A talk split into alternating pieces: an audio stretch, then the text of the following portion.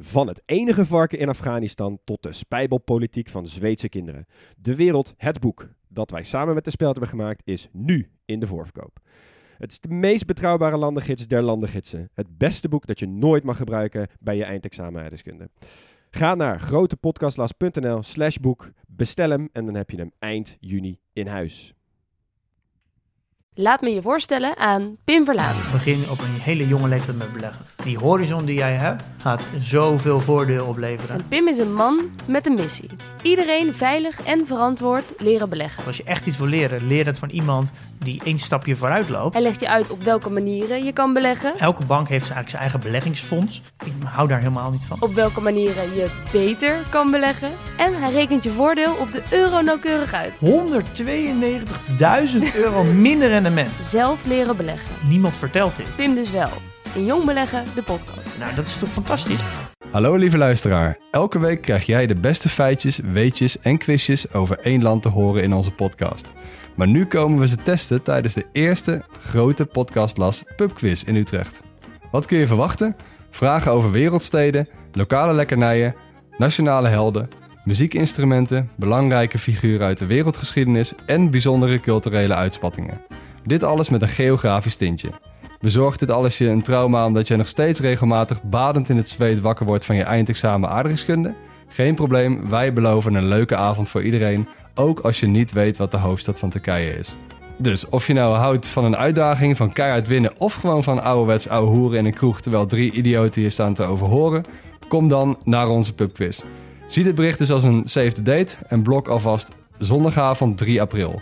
Via onze socials houden we je op de hoogte, maar hou vooral onze Vriend van de Show pagina in de gaten voor alle informatie. Dat is vriendvandeshow.nl slash de streepje grote streepje podcastlas. Tot dan. Welkom bij de audioversie van de Atlas. Wij zijn drie geografen en in onze ogen is elk land de moeite waard. En hoe kunnen we zo'n land beter bespreken dan met gekke feitjes, mooie verhalen en kleine quizjes? Dit is de grote podcastlas.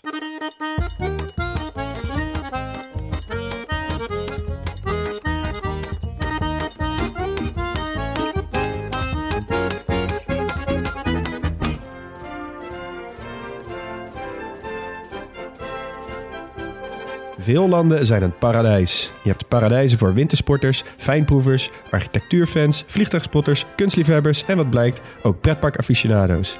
De Verenigde Arabische Emiraten zijn dit allemaal. En ook voor iedereen die zijn centen op een flitsende manier stuk wil slaan. Of wil kijken hoe anderen dat doen. Wie grenzeloze ambitie zegt, zegt Emiraten.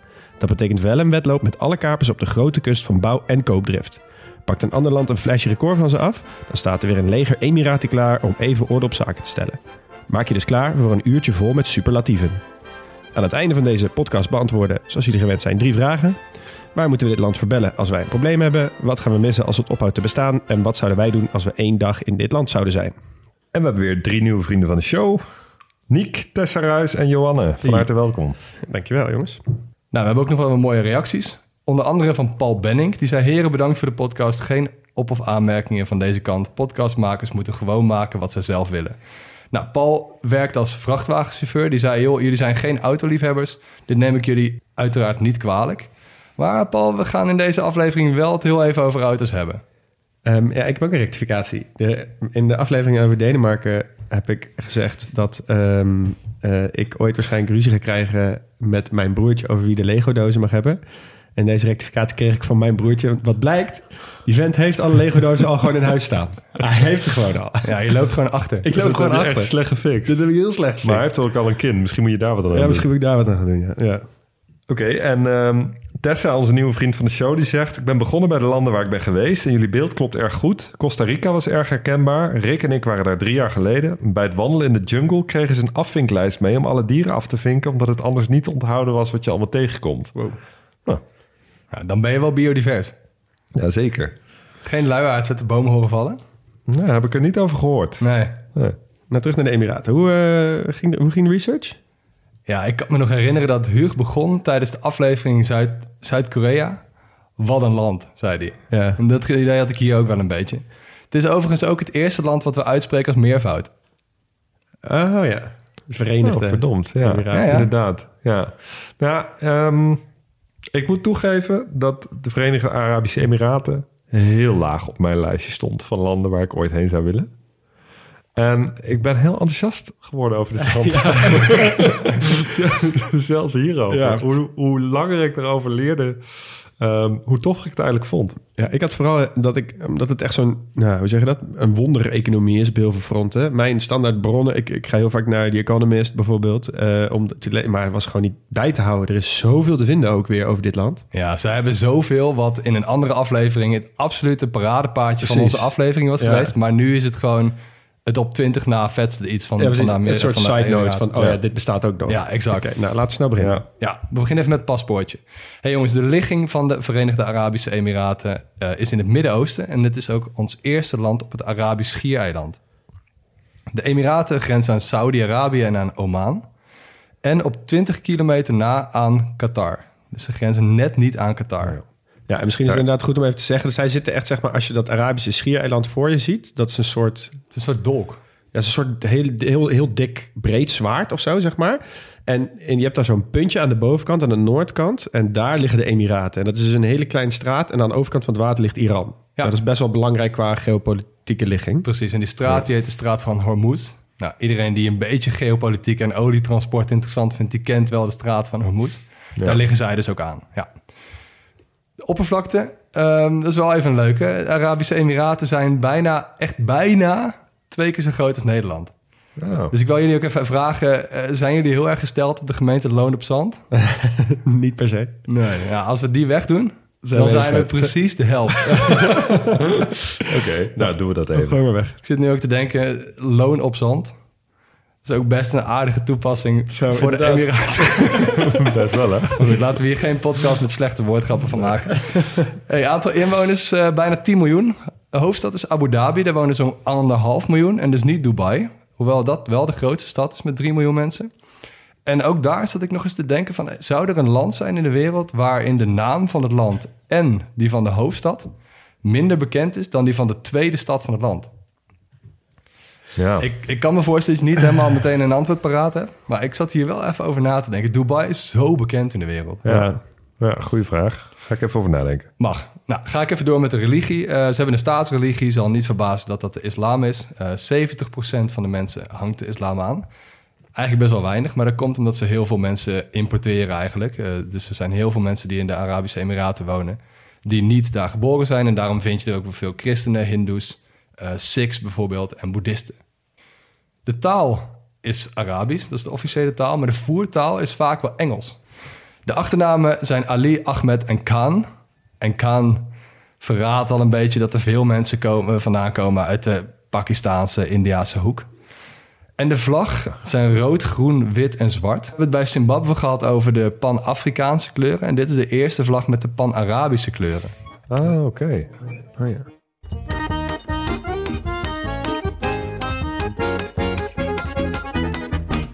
Ja, om het gelijk maar even op te pakken bij demografie. Je had het al even over de bewoners van, eh, van de Verenigde Arabische Emiraten. En je verraadde al wel wat over de herkomst.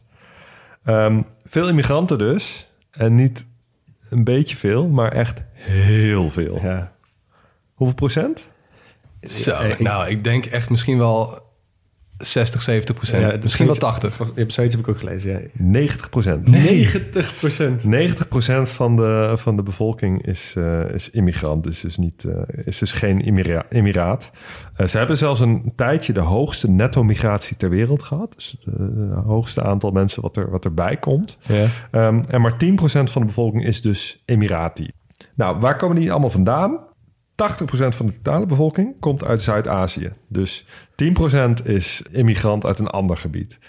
En Zuid-Azië bedoelen we dus vooral India, Pakistan, Bangladesh, Sri Lanka. Ja. En precies waar we het over hadden in de aflevering van Bang- Bangladesh natuurlijk. Ja. Ja. Andere ehm, eh, grote immigrantenbevolkingen zijn Egyptenaren en ja. Fili- Filipino. Eh, maar ook best wel veel mensen uit Europa, het Verenigd Koninkrijk bijvoorbeeld. Dat is de grootste Europese minderheid in eh, de Verenigde Arabische Emiraten. Nou, ehm, dat de bevolking slechts 10% Emiraten bevat, dat heeft eigenlijk twee redenen. Eerste, Ze hebben heel veel gastarbeiders nodig voor alle bouwprojecten eh, die ze in het land hebben, et cetera. Die economie is natuurlijk veel sneller gegroeid dan ze met de natuurlijke bevolkingsgroei als het ware bij konden houden.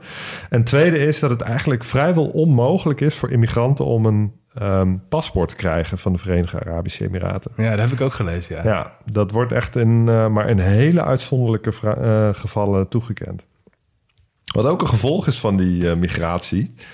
Ehm, die gastarbeiders zijn vrijwel alleen maar mannen. Dus de Oh, ja. verhouding mannen en vrouwen is enorm scheef. Er zijn ehm, eh, gemiddeld eh 2,5 man per vrouw in de Verenigde Arabische Emiraten. Zo. En in de leeftijd van 55 tot 64 jaar is de verhouding zelfs zes mannen per vrouw. Wow, Dus in, sommige leeftijdsklassen ligt dat nog veel hoger dan in andere. Maar dit, zijn, maar dit zijn dan vaak ook lui die dan al een gezin hebben... en dan hun geld terugsturen naar het land waar ze vandaan komen. Ja, en eh, ja, dat, dat klopt inderdaad. Ehm, eh, dus, dus vrouwen en kinderen blijven vaak achter in Zuid-Azië. Ehm, vaak is het voor hen ook onmogelijk om, om mee te komen. Dus heel strenge, Ja. zijn hele strenge immigratiewetten. Alleen de werkende mannen mogen overkomen, maar de, de vrouwen en kinderen moeten achterblijven. Ik vind het ook altijd wel echt bizar om te, om te lezen dat die remittances, hè, dat geld dat zij terugsturen naar hun, hun moederland, dat dat voor de landen waar ze vandaan komen best een grote economische factor is altijd. Ja, exact. Ja, bij sommige Ja. landen echt serieuze factoren. Ja. Ja, ja in Bangladesh zagen dat ook wel, geloof ik. Ehm, met die, eh, die verhouding man-vrouw hebben ze op één land na de grootste seksenongelijkheid in de wereld. En dat land is... Rusland? Nee, nog één keer raden, Max? India misschien? Nee, Qatar. Oh, die doen dat Die- natuurlijk ook. Ja, maar dan die doen twee. precies hetzelfde, maar dan eh, nog meer. Ja. Eh, in dat rijtje, andere landen die hoog zijn in dat ra- rijtje zijn eh, Bahrein, Kuwait, Saudi-Arabië, Oman en Malediven. Nou, hè? Ja, gewoon allemaal landen op het Arabisch Schiereiland. Ja, iets wat je dus natuurlijk gezien echt niet voor elkaar krijgt. Daar moet je wel zo'n land voor zijn. Ja, ja, inderdaad. Nou, even terug naar die Emiraten. De, de oorspronkelijke bevolking, die 10% van, eh, van het totaal uitmaakt. ehm, die hebben zelf een heel hoog ontwikkelingsniveau... in tegenstelling tot veel van de, van de immigrant, immigranten, van de gastarbeiders.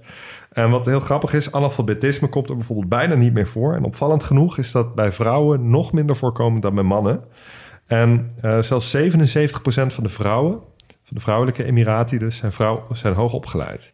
Nou, die grote steden waar we het over hadden, Dubai, eh 3 miljoen, Abu Dhabi, 1,5 miljoen, inmiddels zelfs al wel iets meer, zijn verreweg de grootste steden. En die zijn echt als kool gegroeid. In de jaren 60 waren dat allebei nog, eh, nog echt kleine provinciestadjes. Dubai is vooral het zaken- en het toeristisch centrum. Abu Dhabi is meer het economisch centrum, gericht op de olie. Ehm, en eh, wat wel grappig is, ja, die steden zijn zo hard gegroeid dat er bijvoorbeeld niet echt kon worden bijgehouden met het ontwikkelen van een adressensysteem. Ja. Ga maar eens een brief sturen naar de, de Verenigde Arabische Emiraten. Er, er zijn geen postcodes. en Straten kregen heel lang geen namen. Ehm, alleen gebouwen kregen een tiencijferig nummer. Maar dat maakte het best wel lastig om te navigeren in Dubai. om uit te leggen waar je woont. Om post te versturen. Dus als jij eh, post wil ontvangen in de Emiraten... dan moet je een postbus aanvragen bij een postkantoor. En daar moet je dan je post ophalen. Oh joh. En ja, dat was wel zo onhandig dat sinds enkele jaren hebben ze districtnamen ingevoerd en straatnamen eh, toegewezen aan de straat om dat een probleem een beetje op te lossen en mensen een beetje makkelijker te kunnen laten uitleggen waar hun huis staat. Ik vind het wel echt grappig. Ben je zo'n miljardair en dan heb je niet eens een brievenbus. Dan ja, moet klopt, je gewoon naar, goed, de- ja. naar, naar een ander blok om, om je post op te halen. ja, waar woon je? Oh, het tweede hoogste gebouw van de wereld links. En dan eind van de straat. Ja, achterhaald systeem toch ook, hè? Ja, dan nog even over die religie. Ik zei al, islamische eh, staatsreligie. En ehm, eh, de grootste groep, dus 70 hè, Max, zei hij. Eh, ondanks de immigranten dus toch nog de, de grootste groep. Maar goed, veel eh, Bengaalse en Pakistaanse immigranten zijn natuurlijk ook moslim. Ehm, maar wat ook opvallend is, is dat er best wel een tolerant beleid is tegenover andere religies. Dus de christelijke, hindoe en boeddhistische minderheden bijvoorbeeld, die, die mogen vrij openlijk hun religieuze activiteiten laten plaatsvinden. Eh, er is zelfs een synagoge in de Verenigde Arabische Emiraten. Ja, dat las ik. Ja. Ook wel boeddhistische en hindoeïstische tempels. Ja, ja, ja. Oké jongens, eh, een stukje geschiedenis. Nou, laat ik beginnen met zeggen dat de golfregio, hè, wat we omschreven in die intro, die heeft natuurlijk een behoorlijk strategische geografische ligging. Eh, heel veel olie, heel veel, eh, nou olie was natuurlijk later, maar gewoon goede doorvoerroutes. Eh, nou, eh, sinds de tijd dat ze voor het eerst gingen varen, waren er eigenlijk al eh, plannen om die regio eh, te bemannen. Eh, maar daar was, was dus eigenlijk ook al een hele grote reden voor veel conflicten. Dat begon eigenlijk in de 16e eeuw tussen de Portugezen, de Fransen en de Britten. Want die wilden de golfregio overnemen, wat toen van India was grotendeels. Ehm, en eigenlijk met als doel om die maritieme handel te beheersen en te overzien. Eh, dat heeft geleid tot heel veel verwoesting in die regio ook. Hè, omdat ze alles wilden overnemen. Eh, onder andere met uh, da, de Gama en Albuquerque, twee Portugese ontdekkingsreizigers. Hm. die hebben ook onder de lokale bevolking gruwelijke slachtingen en verschrikkelijke dingen gedaan in die 17, 16e, 17e eeuw. en daarna kwamen eigenlijk de Nederlanders eerst. Die hebben dus nog rond de 17e eeuw grotendeels daar de handel gedaan. En daarna kwamen de Britten. Um, Waar we dat eerder gehoord, hè? Eerst Portugezen, dan, dan Nederlanders en dan Britten. Ja, zo.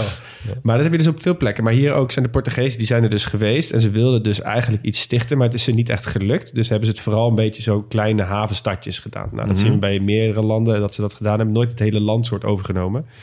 Uh, Nederland is een beetje hetzelfde verhaal. Pas toen die Britten er waren, toen was het... Uh, een ander verhaal. Want uh, die hebben daar eigenlijk heel lang hebben ze daar, hebben ze dat gebied eigenlijk in handen gehad. Uh, tot ongeveer uh, 19e eeuw. Toen waren er twee uh, grotere Arabische mogendheden in de regio. de eerste was de Bani Yas-stam. dat was een beetje aan de zuidenkant van de, van de golf, zeg maar. Een beetje waar nu Abu Dhabi ligt. Mm -hmm. En de andere stam, dat was de Al-Qawasim-stam. en die Qawasims, die waren best wel vet. Die waren keihard, want zij vonden dat die Britten maar eens op moesten sodemieteren uit hun land. Dus wat hebben ze gedaan? Ze hebben toen een gigantische vloot gebouwd van ongeveer 60 grote schepen en 20.000 man.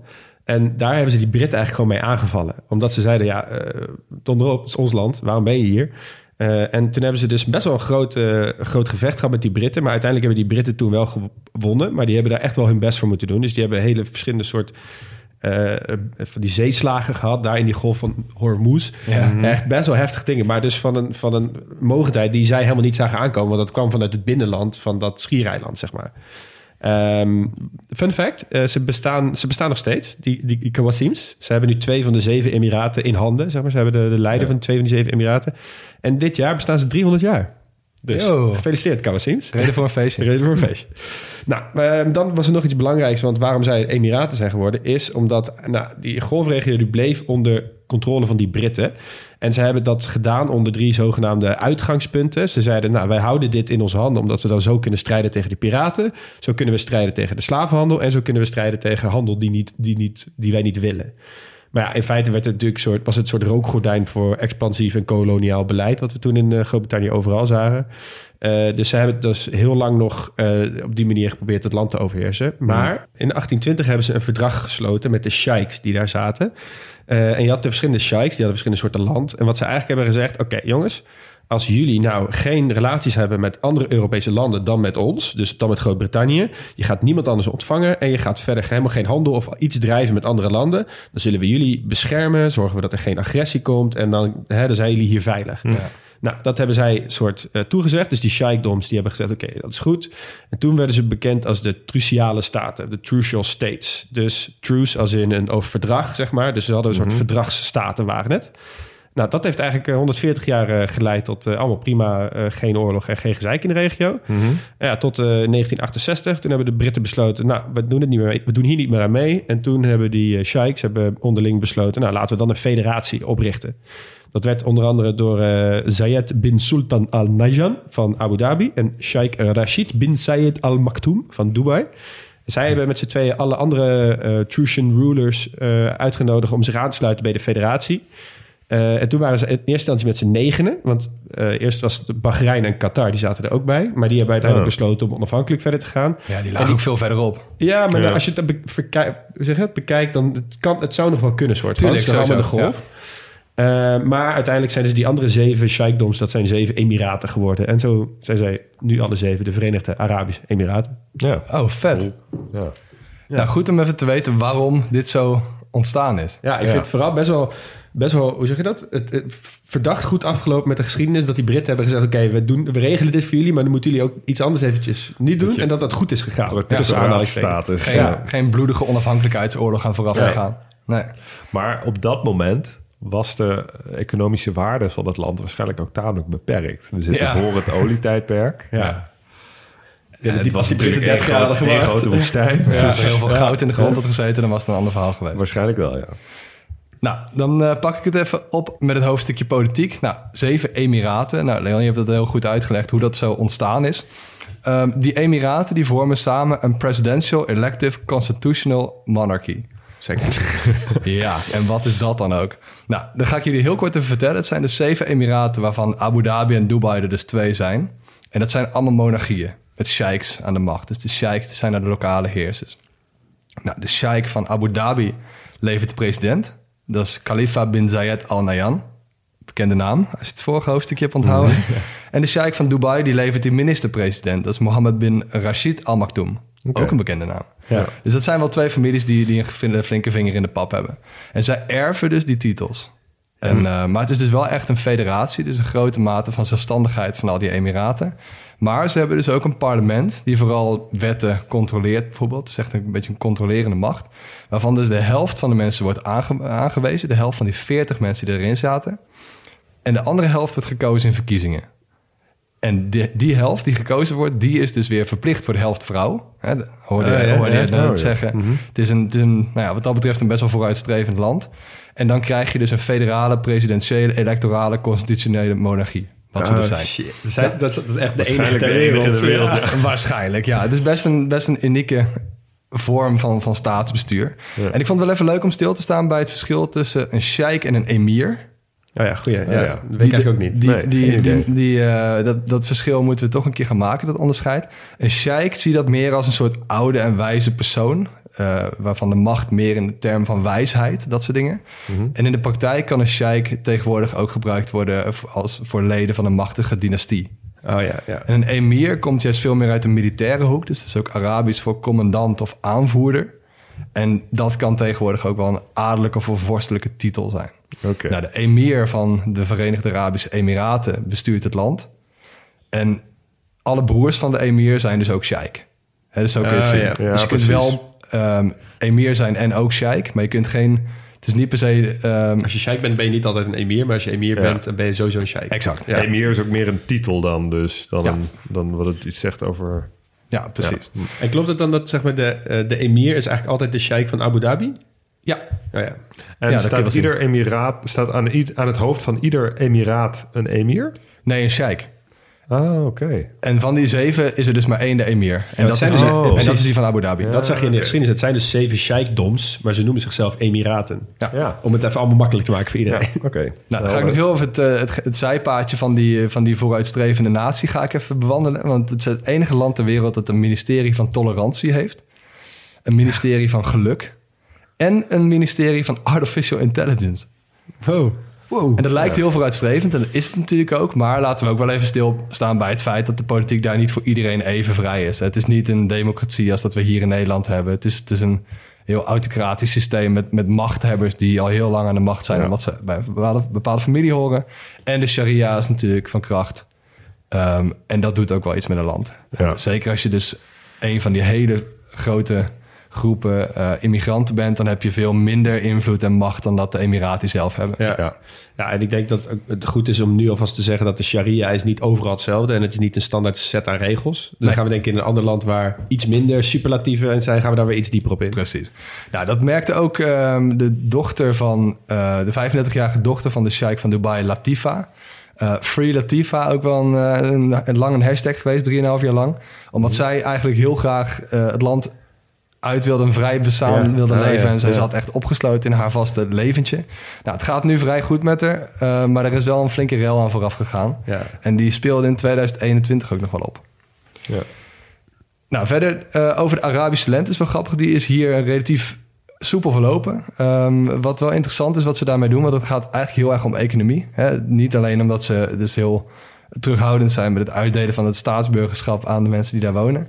Maar ook omdat zij hun burgers eigenlijk geen reden willen geven om te hoeven protesteren. Ja. Dus dat is typisch zo'n land waar de vrijheden, moi, maar de economische vooruitgang is zo sterk dat, Ja. dat heel veel heel belangrijke zaken, dus water, onderwijs, land, gezondheidszorg, brandstof, gratis of nagenoeg gratis zijn. Ja. Ja. Ja. Best wel interessant. Nou, die vooruitstrevende economische positie en een vrij liberaal buitenlands beleid maakt ze ook wel goede vrienden met, daar hou je vast, China, Frankrijk, India, Israël, Pakistan, Rusland, Saudi-Arabië en de Verenigde Staten. Dat is een lekker Ja. lijstje. Dat is echt wel een, een, ja, dat is best wel een unieke positie. Ja, best wel, ja. En voor de oplettende luisteraar staat Israël ook in dit lijstje. Zeker, Ja, ja. ja, en ze staan dus ook op plaats nummer 15 van de krachtigste paspoorten. Ehm, en de eerste daarna in de Arabische wereld is pas Qatar op nummer 53. Dus het, is wel, het zegt wel wat. Ja, Ja. oh, ja. Nou, dan wil ik nog heel even met jullie gaan cherrypicken. Want er is toch wel één iets vets aan de hand... wat wij als geografen natuurlijk echt heel lekker vinden. Ehm, en dat, ik ga jullie nog even een kleine definitie geven. En dat is van een enclave en een exclave. Oh ja. Oh ja, leuk. Enclave is een stuk land dat volledig omsloten is... door het grondgebied van een ander land. Mhm. En een exclave is een stuk land dat politiek wel... maar geografisch niet met het moederland verbonden is. Dus het is eigenlijk een stuk land dat buiten het grondgebied van het moederland ligt. ja. Onthoud die twee even. Hebben jullie een voorbeeld van allebei? Nou ja, als ik het zo hoor, kan een enclave ook een exclave zijn, toch? Ja, maar dat is dus niet altijd elkaars tegenpol. Ja. Daar komen we nu wel even op. Eh, Lesotho bijvoorbeeld is een enclave, maar geen exclave. Want het is maar klopt. één land dat niet een land, deel is van een ander moederland.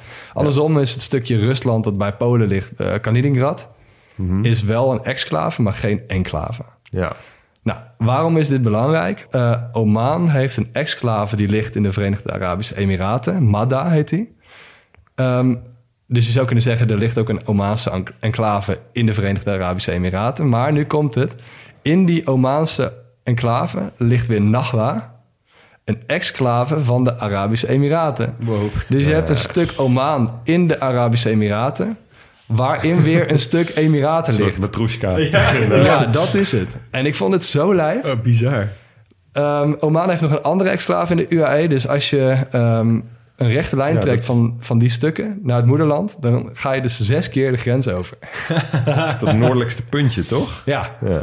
En dan wil ik jullie heel even vragen. Ik ga een klein quizje maken. Ehm, behalve dat Nahwa zijn er nog zeven andere... wat we noemen dus counter-exclaves. Dus enclave in een enclave. Oh ja. In de wereld. Zeven. Sowieso bij Dat zal India. bij eh, Baarle Hertog en Baarle Nassau ook al eentje zijn. Dat zijn ze alle zeven. Echt? Ja. Er zijn zeven andere dan Nahwa. Die liggen allemaal in ons land. Ja. Maar, maar ze hadden toch ook in... Of hebben ze dat recht getrokken tussen India en eh, ja, dat is, al, dat is redelijk, opge, dat is redelijk opgelost. Oh, ja. oké. Dus ehm, als je YouTube-filmpjes gaat zoeken van, zeg maar, the most fucked up borders in the world... dan komt Nederland daar ook altijd in voor. En dat beseffen we vaak niet eens. Nee, nee. nee.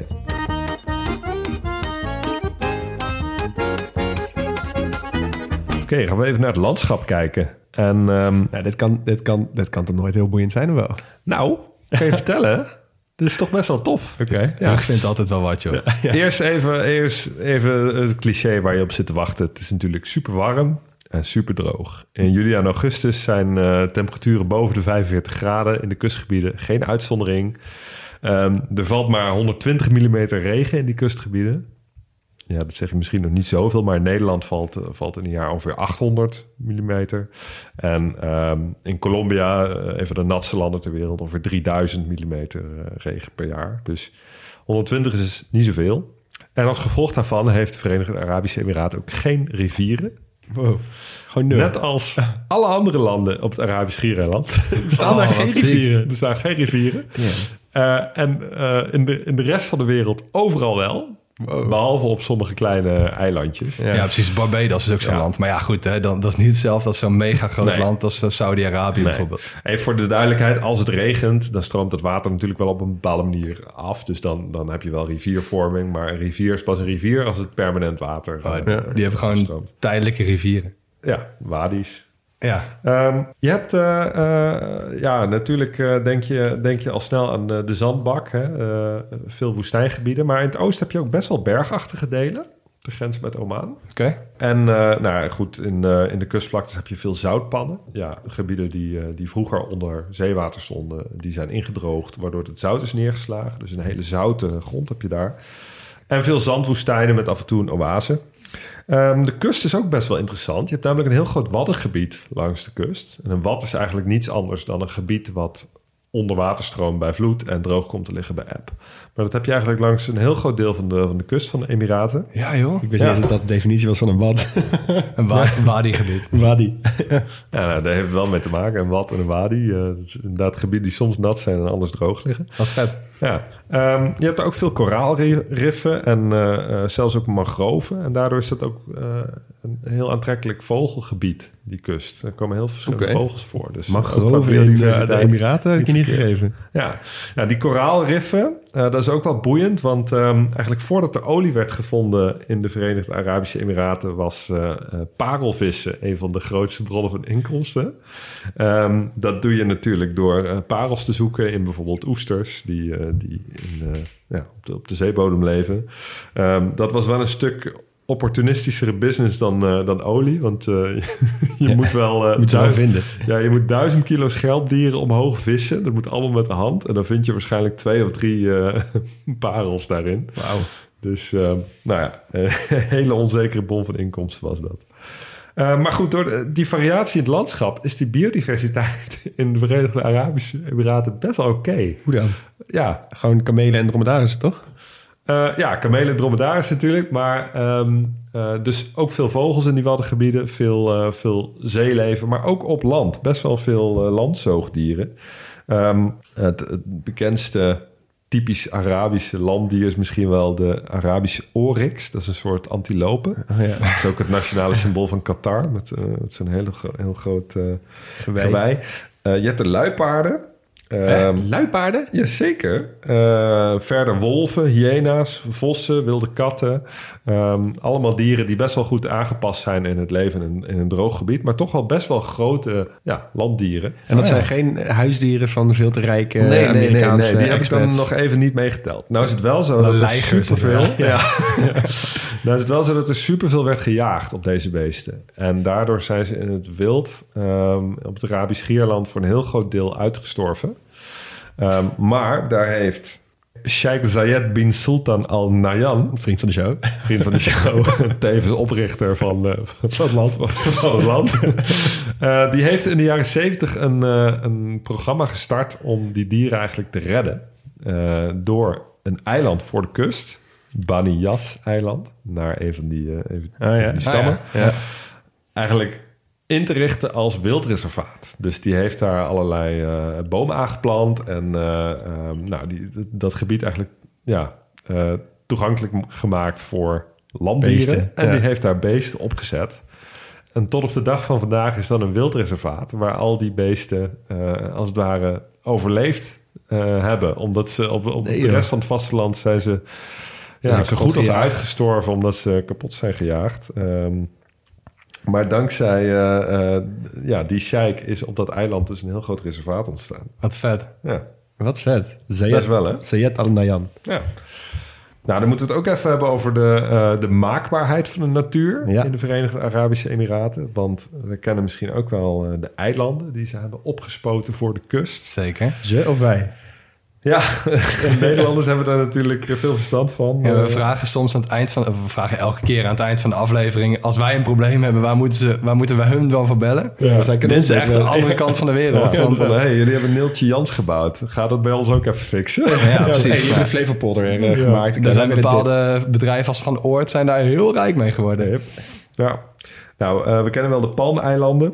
Daar is er wel maar eentje van af. De andere, eh een daarvan, die is wel opgespoten, maar nog niet bebouwd. Want eh, in de economische crisis kwam dat eh, project stil te liggen. En dat ligt nog steeds stil. Maar een Palmeiland is gewoon het ene ding waar gewoon een, een palmboom met Ja. zo'n cirkel daaromheen, toch? Zoiets? Ja, ja, precies. maar die. Wordt, die wordt wel bewoond al. Ja, eentje wordt bewoond. Oh, maar maar twee er andere plannen voor Oh, dus Palmeilanden die zijn, staan dus in de koelkast. Ja. En een ander groot project is The World. Ja. Waar ze eh, eigenlijk voor heel veel... Ja, in de vorm van, van de landen van de wereld... van de wereldkaart... eilandjes hebben opgespoten. Voor heel veel landen hebben, ja, Ja. Hebben dan een eigen eilandje. En die kon je dan kopen, Die kan je kopen, dan kan je een villa opbouwen met Ja. een helikopterdek en zo.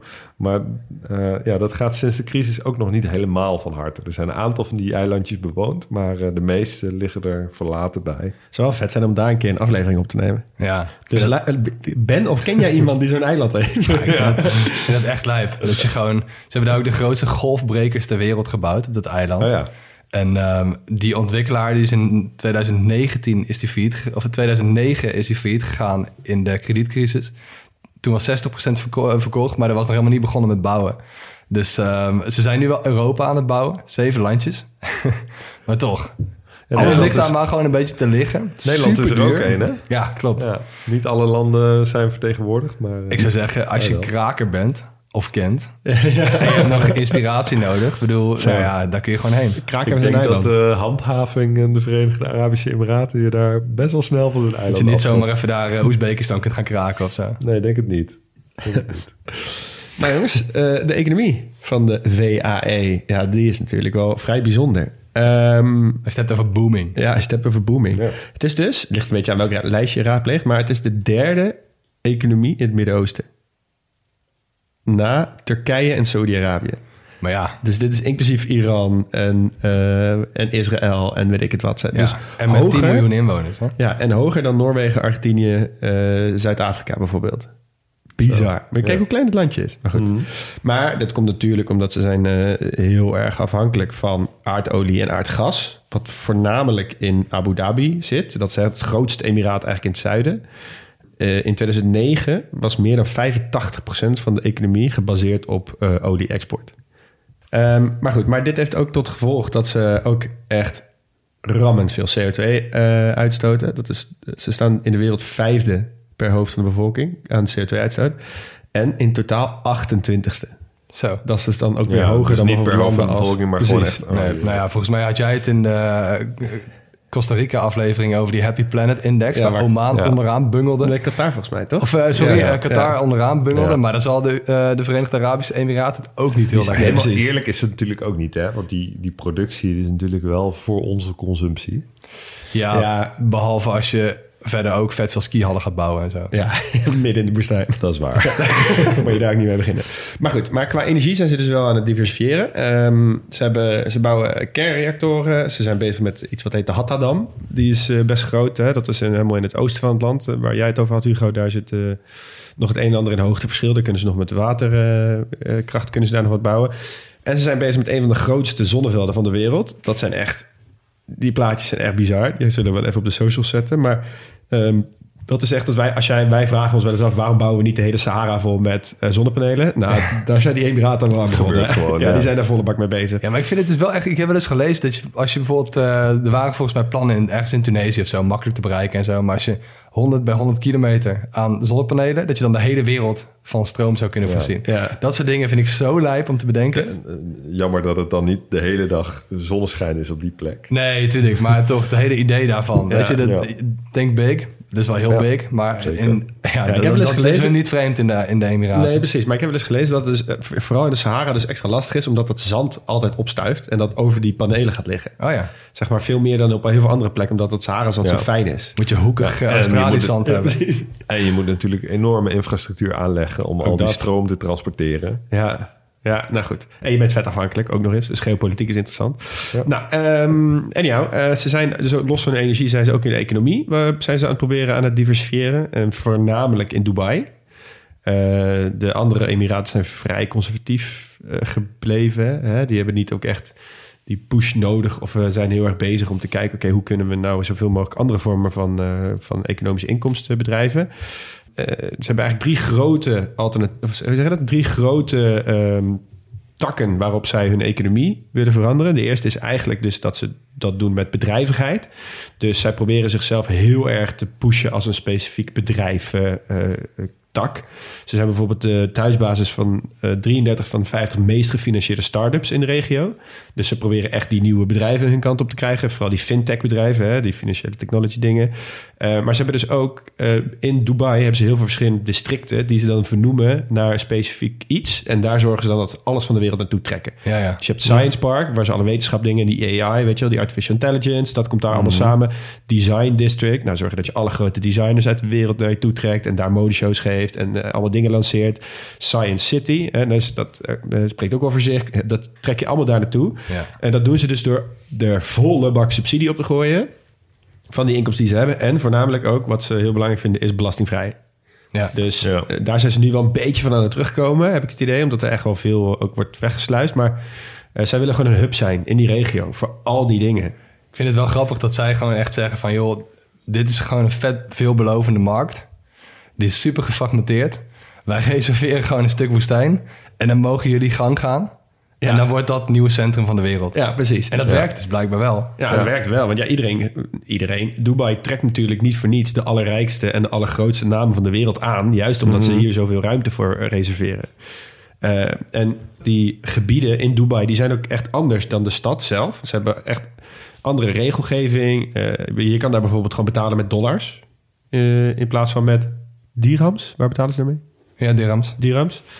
Ehm, dus hè, ze zorgen er daarvoor dat ze dat op die manier gewoon geregeld hebben voor de, voor de elite van de wereld eigenlijk. Ja. Dus dat is één manier hoe ze proberen te diversifiëren. Tweede is eigenlijk dat ze zichzelf heel erg aan het profileren zijn als een rust in de regio. Hè, in, in de Verenigde Arabi- Arabische Emiraten is nooit iets aan de hand. Nooit. Dus dat liet ze bijvoorbeeld, dat kon je heel goed zien dat na 9-11 dat er heel veel. ehm, eh, heel veel investeringsmaatschappijen en investeringen van landen in het Midden-Oosten... die trokken al hun geld weg uit Amerika... omdat ze bang waren voor, eh voor represailles. En die hebben dat allemaal in de Emiraten gestopt. Terwijl zeg maar, tegelijkertijd er ook nog heel veel Chinees geld... en heel veel Amerikaans geld zit. Omdat Ja. zij weten, het is daar vrij rustig. Ze zijn mega stabiel. Jij zei dat net ook, Max. En ze proberen zichzelf echt te, echt te profileren... als een plek waar nooit iets aan de hand is, eigenlijk. Ja, Ja. Het is een soort safe haven voor je geld. Precies, ja. Ja. En dan de derde, en dat, daar mag jij straks wat meer over vertellen... dat is echt het toerisme. Hè? Het Dubai, eh, het Emirates, het eh, Go Here, eh, Go Emirates eh, verhaal. Eh, daaronder is, valt bijvoorbeeld ook, is ook zo'n plek, dat heet de Global Village. Dat is eigenlijk een soort... Ja, eigenlijk een soort ziek Disneyland XXXL on steroids. Want het, zij hebben een soort de combinatie van culturen van 90 landen over de hele wereld op één plek. Dus daarmee laten ze echt van alles en nog wat zien van allemaal verschillende culturen in de wereld. Eh, en eh, zij trekken daarmee 5 miljoen bezoekers eh, elk jaar. En zij zeggen zelf dat ze 's werelds grootste toerisme, vrije tijdswinkel en amusementsproject zijn. Ja, het is echt Nou, als Dubai dat zegt, dan weet je wel, dan, dan nemen ze die shit wel serieus. Ja. Dus ja, goed. eh, volgens mij is het niet het, eer- niet het laatste wat te zeggen over toerisme. Dus eh, ik zou zeggen, Max, steek het voor meer. Nee, ja, ik vind het, ik vind het wel echt... Dit is zo'n interessante business show. Want Ja. kijk, tuurlijk, eh, als je geografisch kijkt... is Dubai misschien wel de domste plek om zo'n supergrote stad neer te zetten. Ja. Weet je, je hebt, het is vet heet. Je hebt geen water. Het is alleen maar woestijn. Dit zijn echt bijvoorbeeld van die stukken die Australië gewoon heeft opgegeven. Weet Ja. je wel, van nou, dit hebben we niet nodig. Maar er zit er dan wel olie in de grond. En daarom kun je toch best wel wat doen. Maar ik vind het dus wel heel interessant dat, dat de Arabische Emiraten dus best wel snel gezien hebben... dat olie niet alleen maar één pijler is waar je je economie op kunt baseren. Ja. Ja. En het grappige is, je had het Hugo over die, over die parels. Mhm. En die parels, die bleken dus de eerste ehm, handelswaar die ze hadden... waarbij ze dachten, hey shit, dit is niet handig. Als we hier onze hele economie op, aan gaan ophangen... en het gaat een keer slecht... want Japan had volgens mij toen de afnemer... die hadden toen iets bedacht dat je zelf ook kunstmatig... best wel mooie parels kon maken. Ja. Nou, olie of eh, om- omzet weg. Dit is, dit is niet handig. Dus we moeten, we moeten diversificeren. En daarmee hebben zij op een gegeven moment ook gezegd... nou, als wij nou gewoon de grootste hub worden... als het gaat om vliegverkeer, als het gaat om toerisme... ehm, er gaat natuurlijk heel veel eh, transport over en weer... richting bijvoorbeeld Australië, Singapore, Ja. eh, China, die kant... en aan de andere kant Europa en ehm, nou, uiteindelijk ook Amerika. Dus het ligt best Ja. wel midden in de wereld... maar op een plek waar toen nog niet zo heel veel gebeurde. En daar hebben ze wel even veranderingen in aangebracht. ja, geografisch gezien hebben zij echt de jackpot. Exact. Zeg maar niet alleen in de geschiedenis vanwege die geografische ligging in, eh, met de eh, zeestraten, zeg maar. Hoe heet dat? Ja. Met de zeeroutes.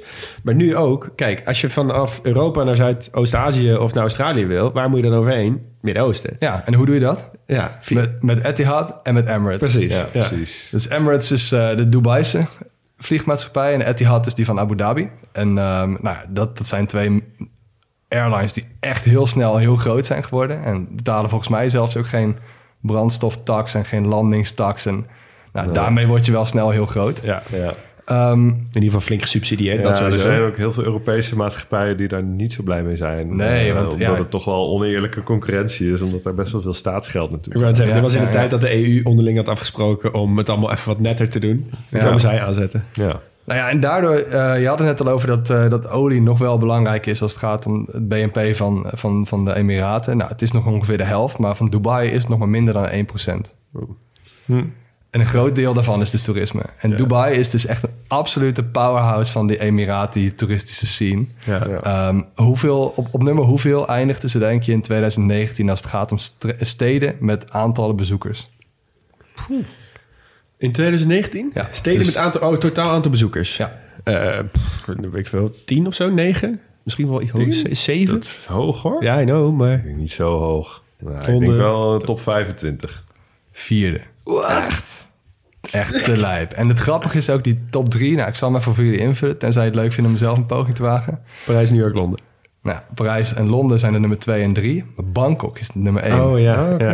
ja. ook zo'n hub. Ja, en, ook die, zo. eh, en die tussenlandingen die worden hier niet eens meegeteld. Dus dit Nee. gaan echt bezoekers. Exact. En, ik vind ehm, het wel echt super knap trouwens, even tussendoor. hoe Dat ze- is het. Hoe ze dit hebben gefixt. Ja. Want ik weet nog dat, ehm, nou ja, zeg maar in de jaren nul... toen Dubai en Abu Dhabi echt gigantisch groeiden... ehm, met al het oliegeld dacht ik toch wel heel vaak van... Ja, wat een luchtkastelen zijn die aan het bouwen. Ja, En die gaat ja, toch, ja. eh, op een gegeven moment gaat dit toch aan als een kaarthuis in elkaar vallen. Maar het zijn echt wel gewoon blijvertjes. Het zijn echt blijvertjes en dat vind, ik- dat vind ik inderdaad ook best wel interessant. Waar zij ook wel heel goed in zijn trouwens, ehm, als het gaat om uitgaven per toerist, staan zij met stip op één. Ja, maar ja, dus de precies. gemiddelde Ja. uitgave ehm, van een toerist per dag is 533 dollar. Wow. En dat is echt met afstand het meest in de hele wereld. Ehm, die 553 dollar per dag gemiddeld is dus 65% meer dan New York of Londen. Ja, Bedoel maar. Ja, maar ik bedoel, kijk, jij en ik, wij gaan nog wel eens naar, eh, naar Londen, bijvoorbeeld. Ja, maar ja, ik geef daar geen klap uit. Maar ik, eh, dan ga je daar naar een Airbnb, die probeer je een beetje goedkoop te regelen. En dan ga je misschien een keertje wat lekker uit eten en that's it. Ja. maar Ja. die lui die naar Dubai gaan, die, die, nemen, die nemen twee dingen mee. Gaan, eh, Heel veel knaken en een Instagram-account. En heel die veel gaan, creditcards. Ja, en die gaan gewoon eh, foto's maken op die infinity pools bovenop de Burj Khalifa en zo. Precies. shoppen en eh allemaal dure precies. merkwinkels naar Ja. Formule 1 kijken. Ja, en daar, daar speelt die stad dus ook heel erg op in. Dus je ziet daar dat bijvoorbeeld de politie zelfs rijdt in Bentleys, Aston Martins en Bugattis. Ja, ik, heb- Ja. ik dacht ook met Lambo's, toch? Die hebben, ik zag op een gegeven moment een... een Ja, en dit was echt gewoon een lijstje van, of tenminste een, een kleine greep uit waar ze allemaal in rijden. Maar het is echt, het is echt krankzinnig. Ja, echt dus, eh, idioot. Die, die luisteraar, ik heb Paul niks- Benning, we Ja. hebben het daadwerkelijk over auto's. Ik heb verder niks met auto's, zoals Paul ben ik goed heeft Nee, gezien. maar ik hou cool. wel... Die auto's, die zijn wel echt Ja, dat is echt vet fancy. Ehm, we hebben ook een luisteraar die ook wel even iets heeft verteld over hoe ze nu omgaan met het feit dat zij dus echt en een luxueuze ehm, eh, bestemming willen zijn. En ook iemand die heel goed doorheeft waarom ze altijd maar het beste willen zijn in alles. Ga even luisteren. Hey mannen van de grote podcast Las. Ik eh, ben Domien Verschuren en ik ben begin dit jaar, begin van 2022, een week lang op vakantie geweest in Abu Dhabi en in Dubai, de Verenigde Arabische Emiraten. Eh, eigenlijk om daar pretparken te bezoeken. Dat was het doel van de reis. Ik zou daar met een groep van 100 pretparkliefhebbers, waar ik er dus één van ben, zou ik daar eh, de pretparken gaan bezoeken die daar de laatste jaren zijn opgetrokken. En dan heb je het onder andere over Warner Brothers World in Abu Dhabi, Ferrari World in Abu Dhabi, aan eh, de rand van het Jas circuit, Jas Marina circuit. Maar ook het voormalig grootste indoor pretpark ter wereld. Dat is IMG Worlds of Adventure in Dubai. En wat ik gezien heb daar in zowel Dubai als Abu Dhabi is dat iedereen en alles klaar is voor de toekomst. Ik heb daar in wachtrijen van drie uur gestaan, maar maar drie minuten gewacht. Eh, de pretparken zijn daar gebouwd op enorme, bezoekers, eh, enorme bezoekersaantallen. En eh, die bezoekers zijn daar nog niet, tenminste niet in de week dat ik er was. Ehm, wat ik ook heb gezien is dat ze graag willen laten zien hoe goed ze het voor elkaar hebben. En dat ze de grootste zijn. De Burj Khalifa bijvoorbeeld, daar ben ik uiteraard geweest. Dat is de hoogste toren ter wereld. En ze zijn nu al bezig met wat gebeurt er als er ergens anders een hogere toren wordt gebouwd. Dan zetten we er gewoon een stukje aan vast. Ze willen vooral de buitenwereld laten zien hoe goed zij het voor elkaar hebben. Hoeveel geld er beschikbaar is. En wat ik zeg, gebouwd op de toekomst. Dus ik heb niet die hordes mensen gezien die ze verwachten. Maar wel gezien dat ze duidelijk die hordes mensen daar verwachten in de toekomst. Ja, dus wat Domien zegt, klopt ook wel. Ze zijn, ehm, het is er, er is ook wel heel veel aan gelegen om de absolute beste en grootste en tofste te zijn. En als iemand daar ook maar een poging voor doet om dat in te halen, dan gaan ze er dubbel en dwars overheen. Ja. Ja. En dat is best wel een interessante business. Want ze zijn in 1999 eh, begonnen met bouwen aan de Burj Al Arab. Je moet hem toch wel even noemen. Ja. Grootste, of het belangrijkste, eerste supergebouw van, van de Emiraten. Een soort eiland in de zee waar ze een mega duur hotel hebben, gebouwd. Dus je kunt daar ook eh, vooral komen met, met een privé helikopter. En als je nou in de onfortuinlijke situatie belandt dat je dat ding niet hebt, dan kun je ook gewoon over een brug lopen. Goed, hè, die helikopter is wel, dat is wel gewoon de shit. Ja, ik snap wel hoe ze die 550 dollar per dag uitgeven. Ja, deze precies. precies. Eh, je mag er dus ook niet in als je een t-shirt, spijkerbroek of, of sportkleding aan hebt. Ehm, vervolgens, ze zijn ook wel begonnen met dat eh, Palm Jumeirah. Dat is dus die, Ja. een van die, een van die palmeilanden. Dit is wanneer ik echt le- leerde over, over Dubai. Dat ze die palmeilanden aan, Ja. aan het bouwen waren. Zijn ze in 2001 mee begonnen. In 2006 is die eerste opgeleverd. Er zijn 12 miljard euro aan uitgegeven. En er zijn iets van 10 tot 20 landen die dat in een jaar niet eens verdienen. Dus moet je nagaan hoe duur dat is om zoiets te maken. En nu moeten we het toch even over de Burj Khalifa gaan hebben. Ja. Want Ja. het is werelds hoogste gebouw. Je kunt, je kunt zonsondergang beneden kijken. Dan de lift omhoog, omhoog pakken. En dan gewoon nog een keer kijken. Eh, eh, gokje, hoe hoog? Ja, iets, wel iets van 800 eh, nog wat. Ja, 828 meter. Ja. En er is zoveel staal voor nodig geweest... dat je er zes Eiffeltorens mee kunt bouwen. Nou, het, is een, het zijn heel veel appartementen, kantoren en een dik hotel zit erin. Het interieur is dan weer ontworpen door Giorgio Armani. En ja, zo'n zo'n gebouw is dit. Eh, records voor de meeste verdiepingen, 163. Voor de hoogste nachtclub, de hoogste moskee. Nou, Dat is allemaal lekker makkelijk. Als je gewoon elke, elke verdieping pakt. Oké, jongens, wat is de hoogste Dan gaan we moskee? hier naar. Ja, oké, precies. dus bouw hier die moskee. Ja, hoogte Intertoys, nou ja. Ja. Ehm, maar dit is dus een super chic hotel, maar niet aangesloten op de riolering. Ja. Het is gebouwd tijdens de financiële crisis en ze vonden het zonde om het aan te sluiten op de riolering, want ze hadden het al best wel zwaar met de financiering. En op korte termijn was het goed- goedkoper om het niet te doen. En nu rijdt er dus elke dag een konvooi van oranje trucks rijdt dat gebouw uit. Met Ja, poep. Met poep. Wat de biel. Die financiële gebouwen trouwens, eh, het moest de Boers Dubai worden. Ja, maar wel ja. een beetje financiële problemen. Dit En toen die sheik Ja. van Abu Dhabi, die sprong toen in. Maar toen moest hij wel Burj Khalifa gaan heten. En dat hebben ze een paar uur van tevoren, voor de oplevering, hebben ze dat nog gedaan. Ja, ziek. Echt Ja, ik echt best wel een blamage voor Dubai. Ik wou net zeggen, dit, wat- zeg maar waar ik ze van ken, wat jij zei, eh, Huug, is onder andere dat, maar ook dat ze in één keer overal op de sponsors waren van grote voetbalclubs. Mhm. Eh, en toen dacht ik nog, jezus, niemand gaat daar toch heen. Dus inderdaad, zie ik dat ze de vierde stad zijn weer in bezoek. Maar ik had ook dat met die Boers Dubai, Boers Khalifa, dat Ja. hele debakel Ja. had ik ook voor Ja, over. maar toen, hè, toen in die, eh, kre- die kredietcrisis, zo rond 2008, toen leek het ook allemaal in te storten. Ja. toen Ja. leek het dus, de- hè, toen had ik Een er ook grote ook zoiets van, ah, zie je wel, hè, dat, dat, dat kon toch niet stand houden. Maar Ja. er zijn ze uiteindelijk natuurlijk toch alweer ja, bovenop gekomen. Ja.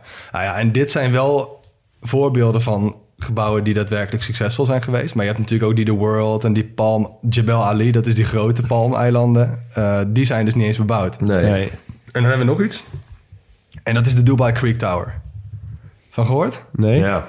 Dat is dus een bouwproject dat ze nu aan het, aan het doen zijn. Want Jeddah, grote stad in Saudi-Arabië... die hadden op een gegeven moment het plan van... hé, hey, jullie hebben die Burj Khalifa. Wij gaan het eerste gebouw van hoger dan een kilometer bouwen. Ja. Nou, en dan zegt de Arabische Emiraten... zeggen, hey, jullie de grootste... Dan gaan wij nog hoger. En ze hebben dus niet bekendgemaakt hoe hoog ze dat gebouw willen maken. Men zegt 1400 meter. Dus dat kan toch helemaal niet? Maar het probleem is wel dat beide projecten stil liggen. Dus Jeddah had problemen met de financiering. Dus dat, dat ligt al heel lang stil. En nu wordt er in Dubai dus ook niet gebouwd. Want die denken, ja, we hebben toch dat record. Da- daar lijkt het dus wel een beetje op. Want ze zeggen COVID en zo, allemaal, ja, allemaal prima. Maar volgens mij is het ook gewoon een beetje dat als de concurrent niet in, niet in het zicht van de haven is... Ja, precies. dat ze dan zelf denken, nou dan hebben wij ook nog wel een jaar. of precies. Ja, ja, ja, precies.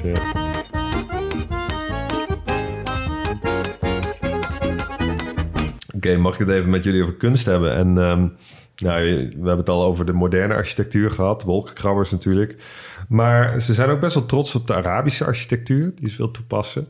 En ehm, een klassiek element uit de Arabische architectuur is eh, een zogenaamde barjeel. Dat is een soort windtoren.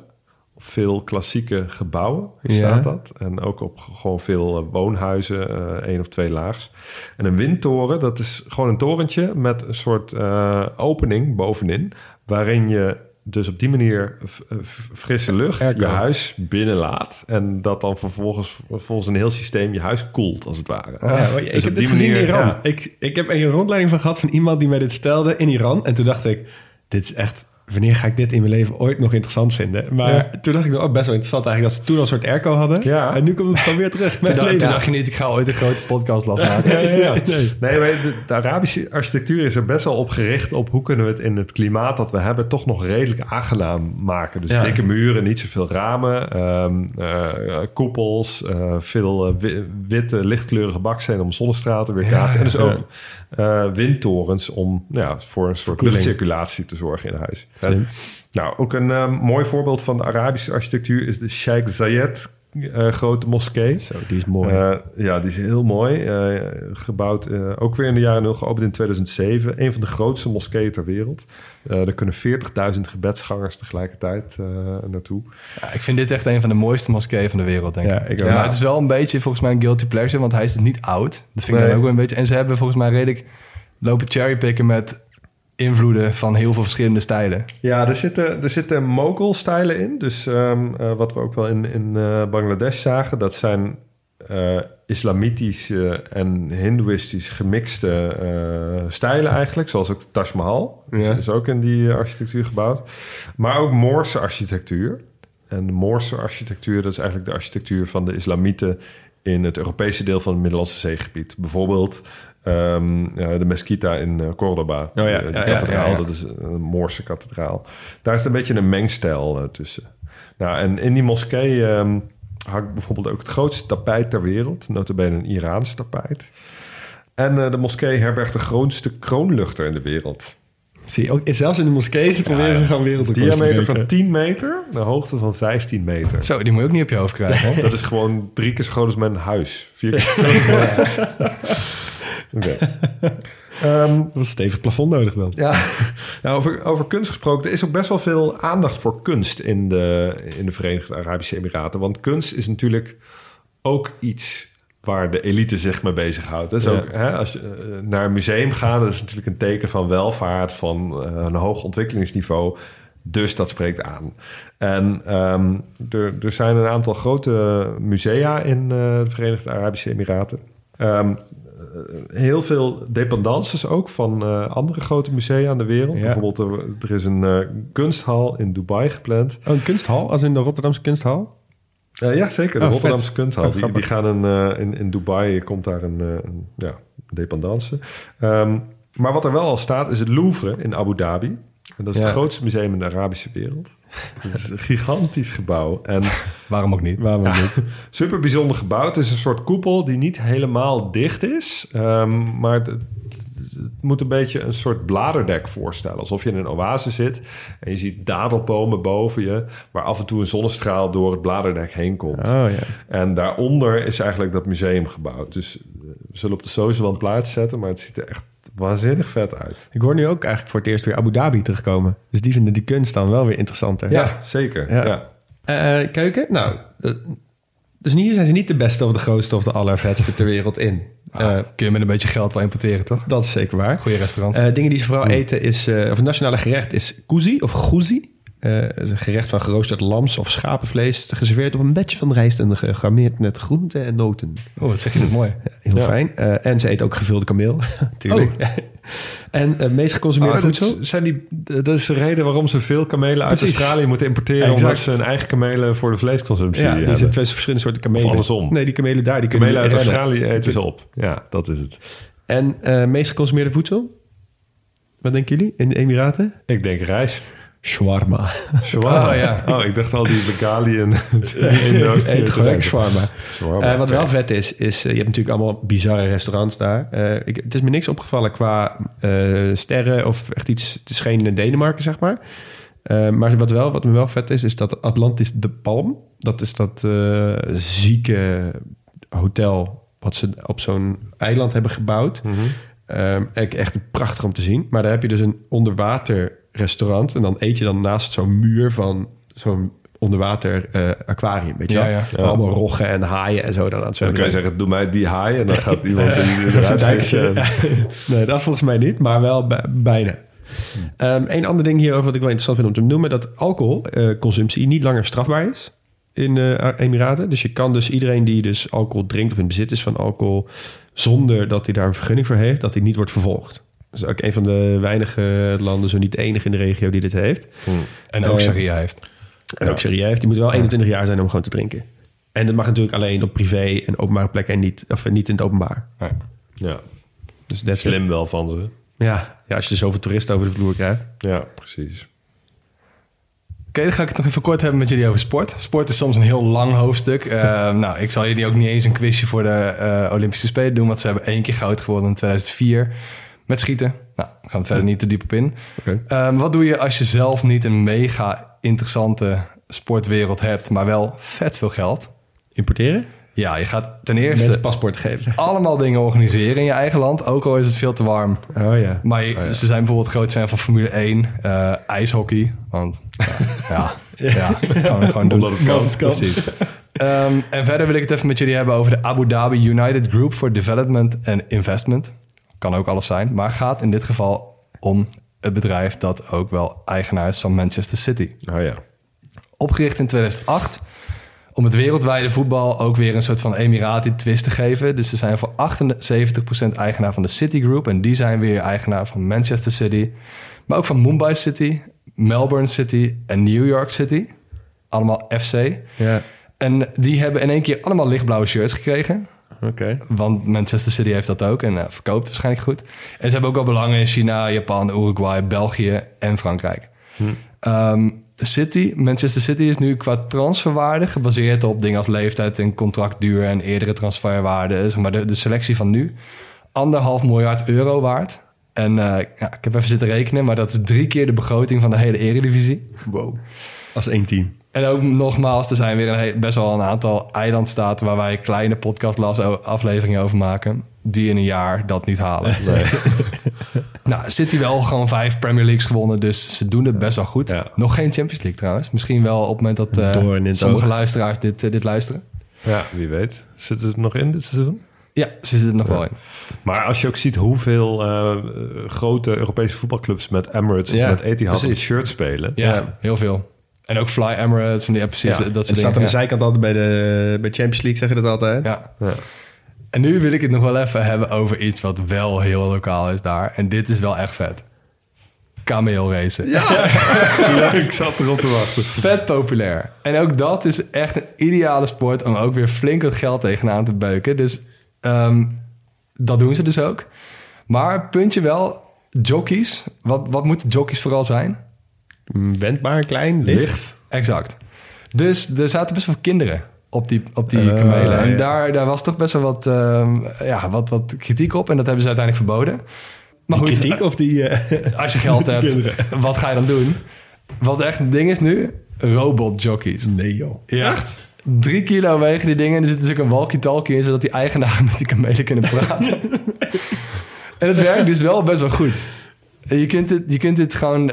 Die, die, die parcours die liggen vaak langs de weg. Dus je kunt met een auto keihard toeterend... wat ze allemaal doen... naast die baan rijden... en dan die kamelen toejuichen. Wat vet. Ik weet Ik niet wat ik hier vind. WK. Segway Polo of, of robot. Pas kameelracen. Want wel een beetje in dezelfde hoek, hè? Ja. Ik heb zo'n filmpje gezien van CNN. Eén zo'n kam- kameel die gaat compleet de verkeerde kant op. Ehm, maar er zijn per wedstrijd gewoon echt honderdduizenden dollars te winnen. Ja, tuurlijk. En eh, als ze winnen, dan smeren ze dat beest de, de kop helemaal in met een soort romig mengsel van safraan en water. waardoor iedereen kan zien dat hij gewonnen heeft. Oh jezus.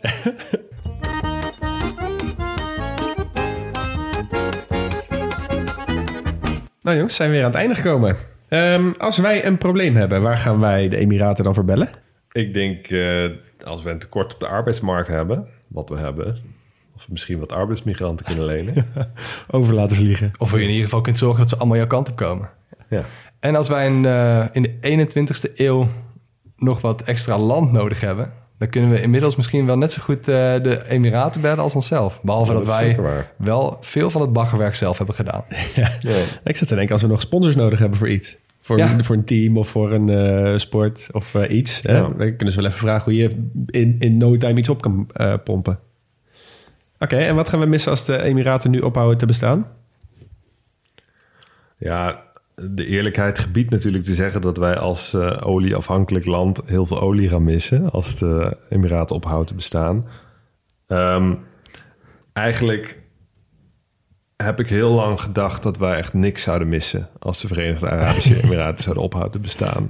Eh, ik, ik kan me in zekere zin heel erg boos maken om eh, wat er daar wordt gegaan met een, gedaan met een overvloed aan geld of zo. Ja. Hè? Aan de ene kant is het zo van ja, ze hebben het nou eenmaal, daar hebben ze geluk mee, doe ermee wat je wil. Aan de andere kant voelt het heel gek dat daar politie Bugattis rondrijden, terwijl eh, elders op de wereld mensen krom moeten liggen. Ja. Maar inmiddels moet ik tot de conclusie komen dat we toch wel een land gaan missen wat best wel te- eh, bezig is met de toekomst van de wereld. En dat geldt naast alle hele bizarre dingen ook wel inzet ehm, ja, voor een soort gemeenschappelijk groter doel, voor een, eh, voor een wereld van de toekomst. Ja. Ehm, dus ik denk dat ik daar de Emiraten toch wel in, in zou missen. Ik denk dat ze daar toch wel een voorbeeld zijn voor, voor veel andere landen. Helemaal in die regio zijn ze een, een- Ja. een soort baken van hoop. Niet Ja. zozeer dat alle andere landen het zo slecht doen, maar vooral omdat zij het Ja. zo goed doen. Ja. Ja, dus ik ben een beetje bijgedraaid wat dat betreft. Ja, ik ga wel een beetje in jou mee, eh, Hugo. Ik, ehm, ik, ik zou eigenlijk zeggen... ehm, ze hadden natuurlijk ook gewoon kunnen zeggen... wij hebben gewoon vet veel geld. We gaan alle problemen de wereld uit helpen... en daarna heffen we onszelf gewoon op. Dat hadden ze Ja. ook kunnen doen. Maar als ze dat dan toch niet doen... ik vind dat ze het wel heel knap hebben gedaan... door heel vroeg nu al na te gaan denken... over de tijd nadat die olie op is. En Ja. daar hebben ze die economie best wel robuust voor gemaakt. Dus dat moet gezegd worden. Ja. Ja, wat ik ga missen is een paar hoofdstukken in het Guinness World Records boek. ja, ja, precies. Ik kan het gewoon op een A5 geprint worden. denk je dat? Oké, eh, stel je bent één dag in eh, de Emiraten. Wat gaan we dan doen? Ja, ik ga eerst zo'n kamelenrace kijken. En dan in een walkie-talkie tegen dat beest schreeuwen in het Nederlands. Dan moet je wel even een paar flappen neerleggen. Ik, kijk, bij deze vraag moeten we sowieso Eh, even vragen. als je- als je geld een hebt. rol. Ja, precies. ja, dat ik net zeggen. Krijgen we... En ik wil ook wel gewoon die Burj Khalifa op. Ja. Ik, denk, ik denk dat we nog zo'n 4 miljoen vrienden van de show nodig hebben... om hier een leuke dag van Ja. te maken. Ik wil wel die Burj Khalifa op en dan met Zons- Huug. en met zonsondergang. Want Huug heeft echt zoveel hoogtevrees. Dat is echt wel leuk. Eh, ja, ik wil daar dus niet op. Maar ik, ik ga wel, eh, wel ook de stad opzoeken. En, en gewoon de megalomaanheid aanschouwen van, eh, Consumentarisme. van al die wolkenkrabbers. Ja. Ja, en ik, maar ik zou dus ook wel, ik ben dus best wel een groot Marvel-fan. En ze hebben natuurlijk enorm bizar veel vette pretparken in dat hele land. En het schijnt dus dat ze ook best wel een vet Marvel-pretpark hebben daar in Dubai.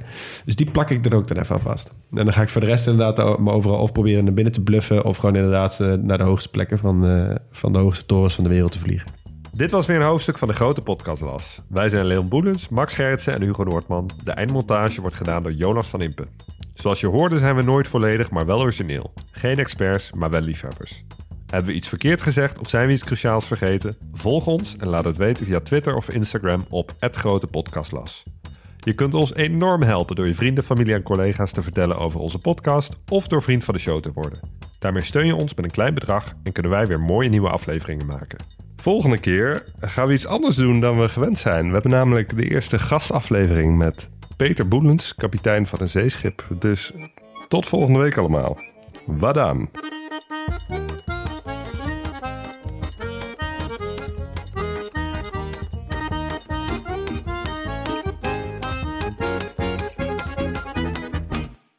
Yo, luisteraar. Luister je nog steeds? Klasse man, je hebt er gewoon helemaal afgeluisterd. Nou, nu je tot hier bent gekomen, koop dan ook gelijk even ons boek hè. grotepodcastlas.nl slash boek. Doei!